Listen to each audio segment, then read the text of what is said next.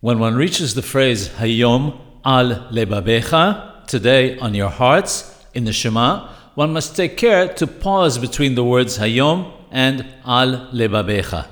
The reason is that it should not appear as if one is saying we only have to love God today and not tomorrow, or the commandments only need to be in one's heart. The word nishba must have the letter ayin pronounced correctly. If it's pronounced like a he, nishba, it changes the meaning from God swore to was captured, heaven forbid.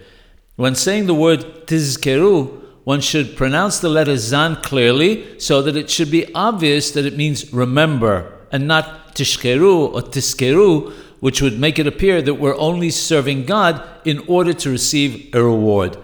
So too, when saying uschartem, one should pronounce the letter zayin clearly and correctly.